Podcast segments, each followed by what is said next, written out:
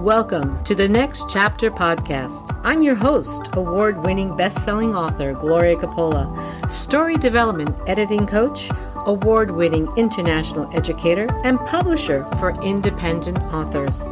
The next chapter will bring you tips, inspiration, and motivation to complete your next chapter. Thanks for tuning in today. What does it look like to be a writer? That's an interesting question, isn't it? So imagine that you are writing somewhere. What does your space look like? Do you get frustrated? Do you crumble up pages and fill that garbage pail? Do you keep deleting if you're using your computer and, and wiping sentences out?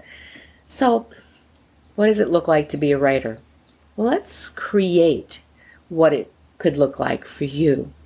One, let's create your space. If you're in a space that is not conducive and comfortable for writing, it's going to bring up challenges because everything's energy. Just like your words are energy, your space is energy. So, what does your space look like? Do you have a room? Do you have a corner in the room? Do you have a countertop in your small apartment, maybe? And is it clear? Is it conducive? Do you have a nice view? Is the energy feel right for you to be writing in that moment? So take a look at that before you even begin. You know, sometimes we might be writing just sitting on our couch or hanging out at a beach and all, but I'm talking about the main part of your writing, especially when you're putting everything together. So, where you write and your space has a lot to do with how much and how well you will write. And I also have tons of thoughts when I'm driving and I can't write. So I use an app called Otter, O T T E R, which records my thoughts and transcribes them. And then when I go back, I can either put them in a journal or a notebook or in my laptop. And so some people like to put all their writing in their laptop and others like to handwrite it. I'm a handwriter first and then a laptop, you know, person. And why do I do that in my writing space? Well, one, my notebook and my journal can come anywhere with me. And because I am writing slower than I'm typing, I also find that I am more present in the space of my writing. And I begin to show my reader what it's about versus typing fast and telling them. So I also find that creating that space, you know, with using a notebook versus my computer to begin with sets the scene a lot better for me. So, what does it look like writing? Oh, consistency and persistence. Because if you have ever written anything and not completed it, ask yourself what stopped you. And if you have written, or you are right now, and you have different triggers and emotions coming up, and you're skipping days from writing, or you're making excuses, chances are you're not going to finish writing.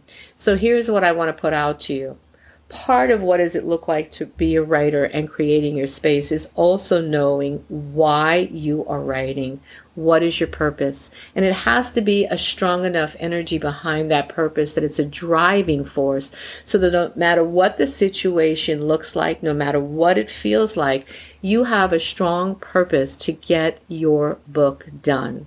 So, with that said, today, take the time to go write a strong purpose. And it's not just because you want to share your story, it's why you want to share your story. It's why you're being called for it. It's what your heart and soul is asking. And so that it becomes so powerful that the day that you decide, no, I don't think I'm going to do this, you read your purpose and you say, Oh, I remember why I have to do this. I have to keep going. And then take some time to create your space wherever it is you're going to write. Obviously, have some mobile tools like a journal or a notebook and the Otter app, but also once you actually sit down in your home space or your office space, create the space that feels really good for the writer to produce the best possible book that you desire. Now, go have fun. Thank you for joining us today, and I hope that you're enjoying these tidbits. If you'd like more, remember to subscribe on my website, ppp-publishing.com. That's Powerful Potential and Purpose Publishing. and we would love to hear from you. If you have a comment, make it down below.